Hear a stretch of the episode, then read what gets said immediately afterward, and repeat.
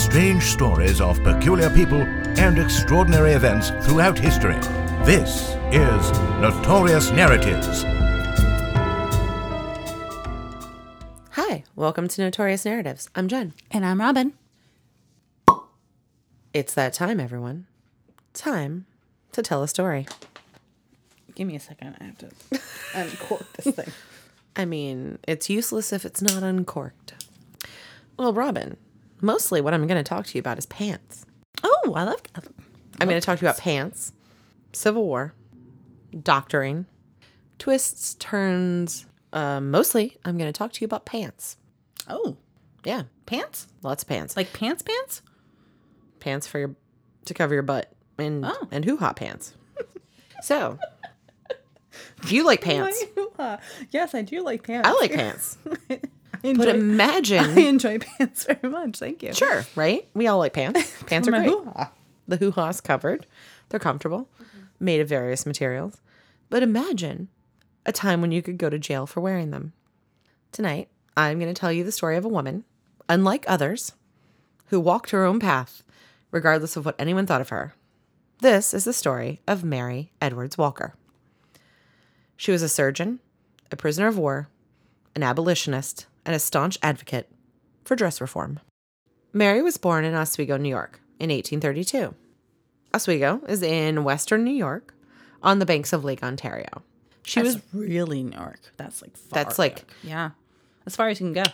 Yeah, like Niagara Falls ish. Yeah. South. Oh, so pretty. Southwest a bit from there. Mm-hmm. So, she was the youngest of seven children, born into what at the time was a quite unconventional family. She was taught to question everything.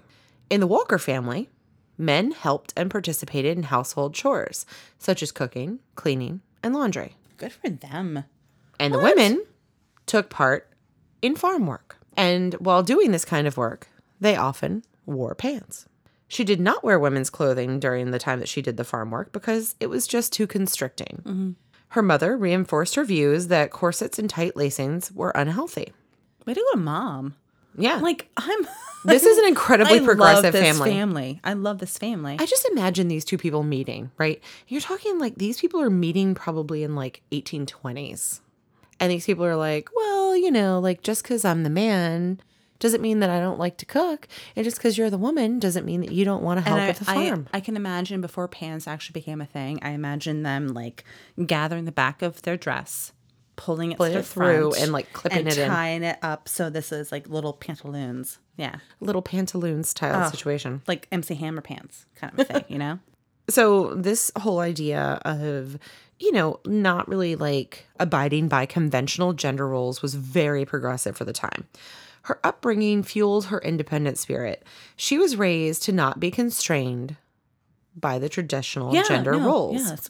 So Walker, from an early age, was interested in dress reform and became an ardent follower of Amelia Bloomer in this cause. Amelia Bloomer. Ask the question you want to ask, Robin. Yes, bloomers are named after Amelia Bloomer. That's for another time and place, though, people. Oh, my goodness. I'm not going to talk about Amelia Bloomer. Freaking bloomers. In the future, I'm going to talk about Amelia Bloomer. In the 1830s, her parents founded the first free schoolhouse in the area. Primarily. Free schoolhouse?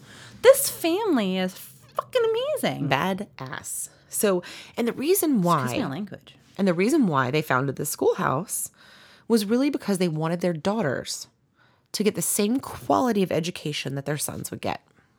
At this time, many schools either did not admit girls or would only allow them to go for so long, you know, after a certain third grade, like why bother? But it's also like timed. It's like, oh, you can only go like 2 hours a day or something like that. Yeah. So, I mean, you know, the idea of educating a girl in the early 19th century was not really considered to be a priority.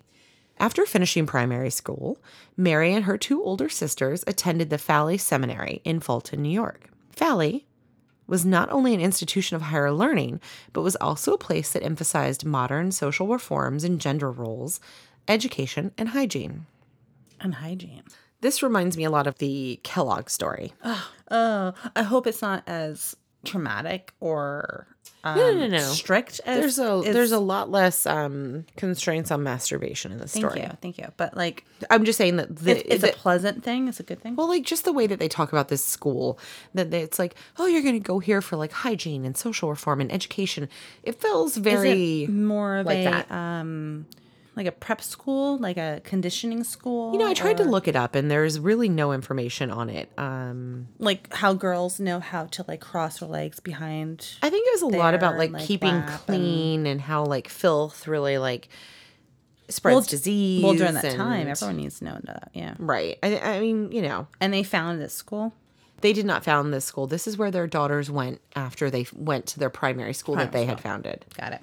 So this type of education furthered Mary's desire to rebel against social norms of the time and defy female standards. It is interesting to me how little has actually changed, because we consistently fight against unreasonable beauty standards. And even we're talking almost 200 years ago. Mm-hmm. They're having kind of the same fight.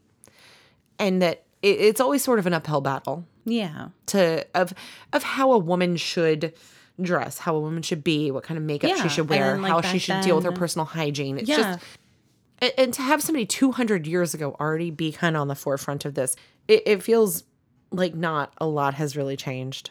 I think that a lot of the schooling back then was based on their hygiene and everything, but also how to prep them for marriage. Absolutely. Right? And right. Like, so like how to be a proper woman and lady, and unfortunately, some of these women and how to cook and how to clean. Some of these girls they didn't even get their period yet, and they're being taught how to be a great wife, how to sew. Yeah, do you know what I mean? And it's like, so the idea of a woman being valued for her intellect and character are struggles 200 years ago that remain today. Like nothing's. Yeah, it doesn't feel different to me. I'm reading this story and I'm thinking. I look at my daughter and I think. I tell you you're beautiful, but I hope that everyone tells you you're smart. And I hope that your value is not based on your looks alone. Mm-hmm. And it just feels very similar. Mm-hmm. So growing up, Mary's favorite thing to do was to read her father's medical texts. Her dad apparently just had books laying around. Yeah. And she especially enjoyed the books on anatomy and physiology. And my response to that is, girl, same. Growing up, my mother had some anatomy books. She had like a DSM, which was like the diagnostic manual. She had like a book that had all the different medications in it. Because she was interested in learning. She wanted to be a nurse when she was young. Shut up. So she had all these books around. And I would just like go through them and read them and look at the different colored pills and read what they did. And interestingly enough, though I went to school for history and then eventually ended up becoming a nurse, that sort of thing, you know, in your head, those medical ideas so young really, you know. Oh, no. It plants a seed. Yeah. So after she left Falley Seminary, she went on to teach school in Minetto, New York, where she would work until she could save enough money to pay for her education. Her next stop was Syracuse Medical School. She was one of the first female physicians, though not the actual first. That honor goes to Elizabeth Blackwell, who graduated in 1849. Go Elizabeth. It was also in medical school where she met Albert Miller, a fellow medical student. The two hit it off, and he was not threatened by Mary's unconventional ways. He loved women. During their wedding ceremony, Mary had the word obey taken out of her vows. She refused to wear a traditional dress, instead wearing a short skirt with trousers beneath. Oh, I love it. She also refused to change her name, as she was not owned by anyone and was no one's property. They moved to Rome, New York, where they started a joint medical practice. And he was completely fine with all of this. Yeah. That's what's amazing. Right. Is that at this time, a woman who was very independent and was up on her way met a man who was like, okay, cool. All right. We're talking 1850s here. Yeah. No, this is fantastic. I love it. So here they are, Rome, New York. They started medical practice together. Mm-hmm. But the practice did not thrive, as female doctors were still more of a curiosity and were not wholly trusted. Mm-hmm. But just as their medical practice did not thrive, neither did their marriage. Oh, no. In 1859, Mary Walker discovered that her husband was involved in an extramarital affair. Oh, fuck. I spoke too soon. He loves women. God damn it. He loves women. She asked for a divorce. He suggested that instead, she also find affairs outside her marriage. He's like, hey, babe, it's cool. Oh, no. Hey, babe, it's cool. Let's stay married and we'll both just like have sex with other people. It'll be fine. Like I said, a lot of Mary's story feels very 2020. Feels like not a whole lot's changed. So she decided that instead she would pursue a divorce, which also meant that she would have to work extra hard to establish a medical career without him. Yeah. But divorce laws at the time made it very difficult to get an actual divorce without consent from both parties. And he refused? Yes. While adultery was grounds for a divorce, and Mary had amassed a huge amount of evidence against him of multiple affairs, one resulting in a child. And another where he had actually seduced a female patient. But was it because it was a woman's word versus a man's word? Yes, ma'am. Yeah. So meanwhile, she has all this evidence against her scumbag husband. Plus a child. He impregnated another woman. I mean, just by the age of the child, you can tell whether that was extramarital or not, correct? But she could not get a divorce in the state of New York. And after 9 years. Of her trying. 9 years? Yes. The child is almost 10 at this point. Or, well, no, 9. But, like, are you kidding me? So she's been fighting for 9 years. And even at that point, she knows that 10. If she gets it finalized, the state of New York requires another 5-year waiting period for it to be finalized. So even if she got it that day, it would be another 5 years. So at that point, it would have been so many years. But the freedom, though, right? Yeah, I mean, she really wants this divorce. Yeah. Right? I would rather have everything kind of documented. And then, yeah, it takes that long, but I'm done with you. So she's definitely done with him. Yeah. But she's like, I got to get this divorce. So what does she decide to do? She's not an idiot. She's like, how do I get this divorce? I'm going to move to Iowa. In Iowa, it's much easier to get a divorce. But her marriage license isn't in Iowa, though. Yes. So once she was there, she discovered that New York would actually not accept an out-of-state divorce. Mm-hmm. So she came back. She did some stuff while she was in Iowa. She, did some education. She got involved in a debate. So she comes back to New York. At the outbreak of the Civil War in 1861, Dr. Walker, then 29 years old, journeyed to Washington, D.C., where she applied for an appointment as an Army surgeon, much to the shock of the medical department, which immediately rejected her. Why? I mean, because she's a woman. Who cares? Come on. There are no women in the Army, and there are very few women physicians, much less women surgeons. So, but, Mary is not an easily discouraged sort. No. So she stayed in Washington, where she served as an unpaid volunteer in various camps. And when the patent office was converted into a hospital, she served as its assistant surgeon and worked without pay. During that time, she was instrumental in establishing an organization that aided needy women who came to New York to visit wounded relatives. Dr. Walker met with considerable abuse over her persistent demands to be made a surgeon, but also earned considerable respect for her many good works. Meanwhile, she abandoned her bloomers and adopted a modified version of male attire, with a calf-length skirt worn over trousers, keeping her hair relatively long and curled so that anyone could know that she was a woman. In November 1862, Mary presented herself at the Virginia headquarters of M.G. Ambrose Burnside and was taken on as a field surgeon, although it was on a volunteer basis. She treated the wounded at Warrenton and in Fredericksburg in December 1862. Almost a year later, she was in Chattanooga, tending the casualties of the Battle of Chickamauga. After the battle, she again requested a commission as an Army doctor. So they're basically like, oh, we'll kind of let you help, but we're not going to say you're in the Army. Mm-hmm. And we're not going to call you a surgeon. Yeah. But we're going to keep taking your help. We're going to keep letting you work.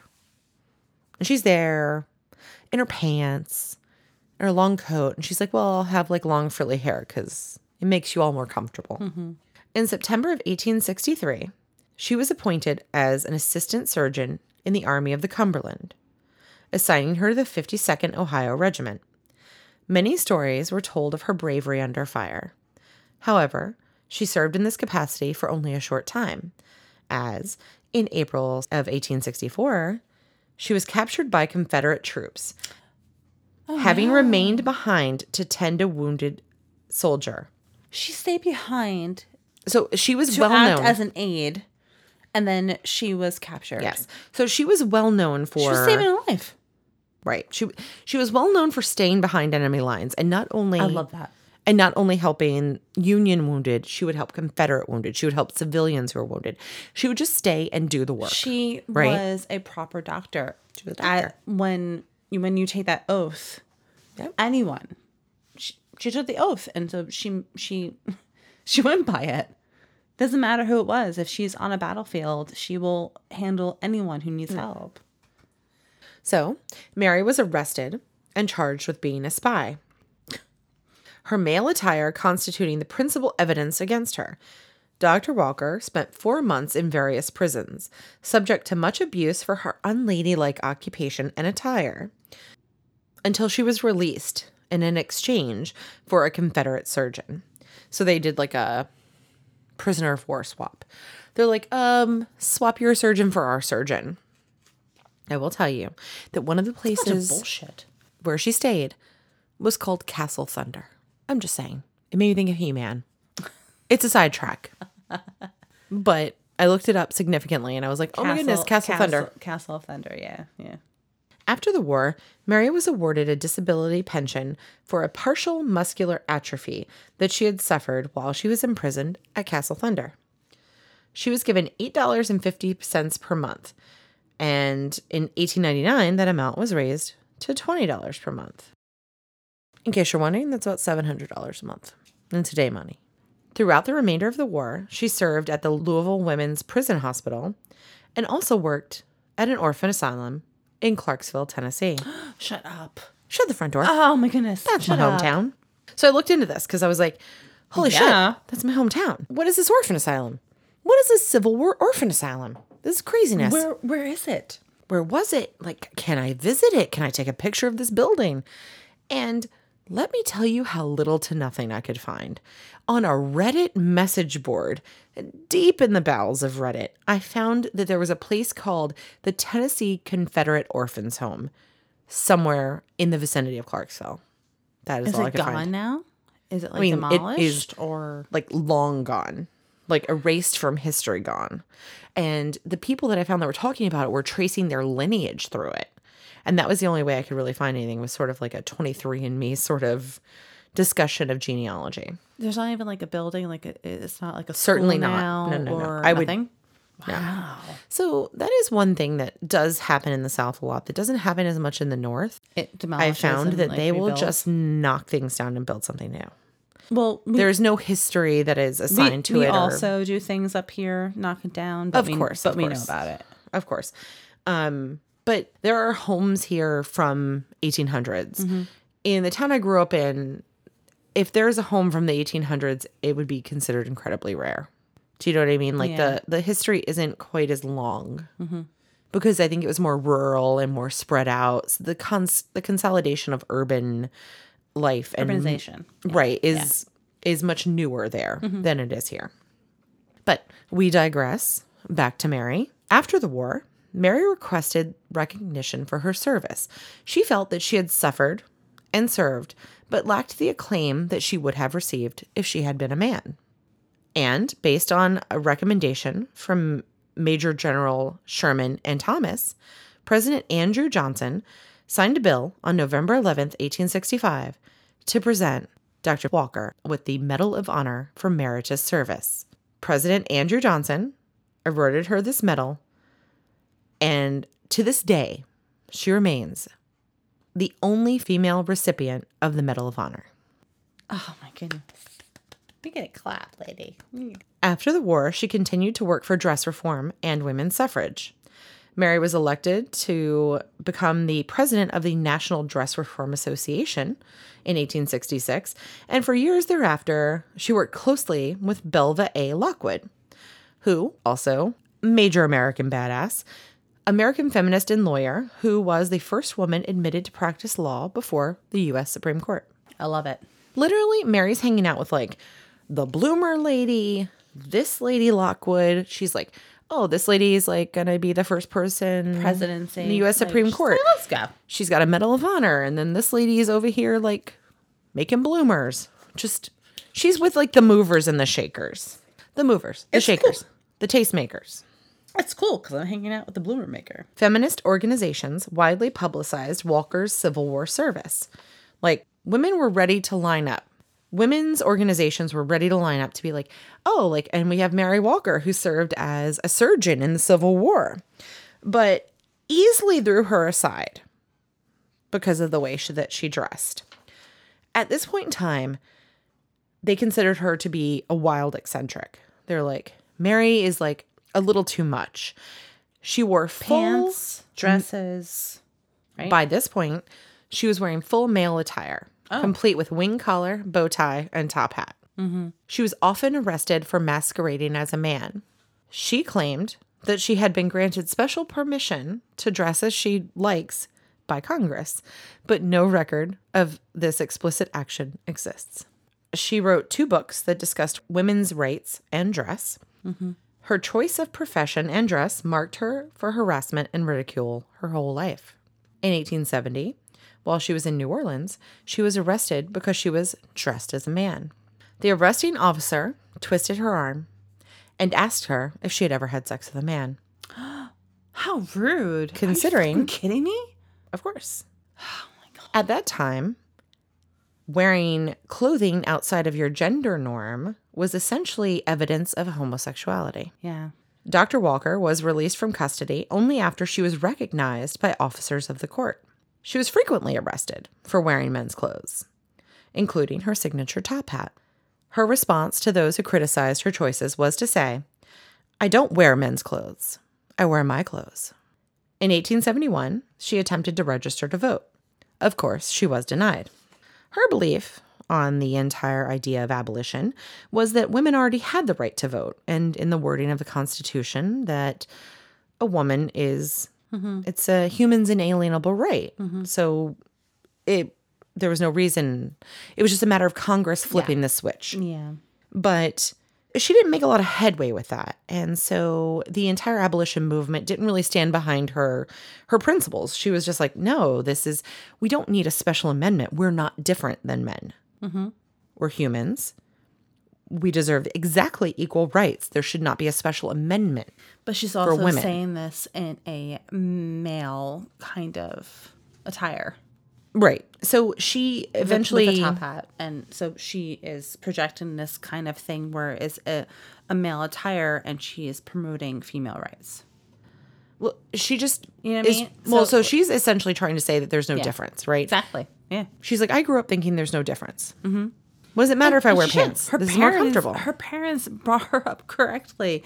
She's a fantastic person. If you told me that her parents were time travelers, I would believe it. I know, right? Because it makes no sense how they created this creature. They created a 20th century creature. Exactly. In the early 19th century. Yeah. So the abolition movement sort of left her behind. Mm-hmm. The women involved were like, Mary, you're a little too much. So we're just going to keep pushing. Mary, you're glorious. Don't listen to them. So we're just going to keep pushing forward and try to get an amendment to the Constitution to allow us to vote, rather than trying to fight them to say that the right was already there. But she continued to attend suffrage conventions and distribute her own literature, but was virtually ignored by the rest of the movement. Her penchant for wearing masculine clothing only exacerbated the rift between herself and the abolition movement. In 1916, the Army's Medal of Honor Board deliberated and decided to remove 911 names from the Army Medal of Honor roll, including Dr. Mary Edwards Walker and William F. Buffalo Bill Cody. Both were considered to be ineligible for the Army Medal of Honor because laws at the time required that recipients of those honors should be enlisted members of the Army. In Walker's case, she was a civilian contract surgeon, but not an actual commissioned member of the armed forces. Nevertheless, the Medal of Honor Board perhaps discriminated against Walker because it declined to revoke the Medal of Honor for at least two other contract surgeons. They were both men. And that's some shit. Mm-hmm. It's like 1916 rolls around. She's like, at this point, 70s, early 80s. And they're like taking her Medal of Honor away. Because they're thinking like, oh, well, you know, she wasn't really a member of the military. But they let men keep it. Mm-hmm. Anyway, so in her later years. No. I know. It's just some real hot garbage there. It's just like her entire life. It's kind of always something. Yeah. No. No. So in her last years, Dr. Walker opened her home to those who were ostracized, harassed, and arrested for not conforming to traditional ideas of how people should dress.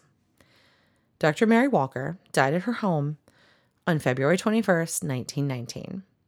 She was buried in a black suit in a rural cemetery in Oswego, New York. Beautiful. Of course. I mean, thank God, right? Yeah. But Mary's story continues after her death. And in 1977, her Medal of Honor was reinstated.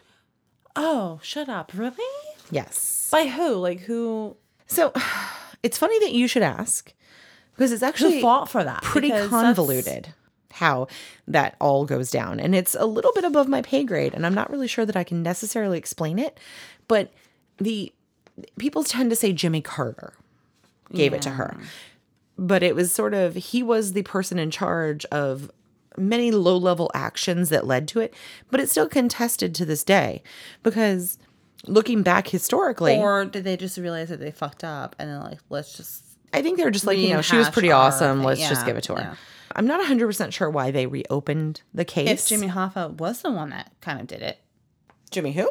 Never mind. Oh, Lord. So apparently there's a lot of intense debate over Army medals. The management of them, who gets them, who receives them, historically who got them, how they can historically take them away. There's a lot. Yeah. I mean, it was so I went down a rabbit hole for about 35 minutes and was like, I don't understand and I can't begin to try to talk about this. It was taken away, but the fact that it was given back. It was reinstated. But. Better. So, Mary's a badass. Better be. And her legacy lives on.